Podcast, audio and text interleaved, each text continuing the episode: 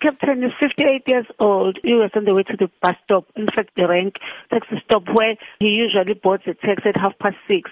When he, he was accosted by a maid, a unknown maid, who fired shots towards him twice, once to the forehead and one on the side cheek, on the right cheek, and then he died instantly. Immediately, according to the eyewitness, the, the red polo came close and made a sudden stop and the suspect was seen jumping into the red polo and then they fled in that getaway polo.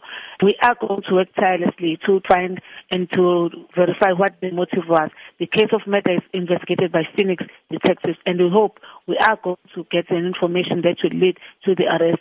We also add to the community in the Phoenix who have any knowledge, who can give the police any information that will assist in apprehending the suspects to come forward and contact the Phoenix detectives or to call 08600 101. Now, is the motive for the shooting known at this stage? The motive is not known for the, at this stage because all the belongings were found in the deceased's possession, like a firearm, cell phone, and also his wallet.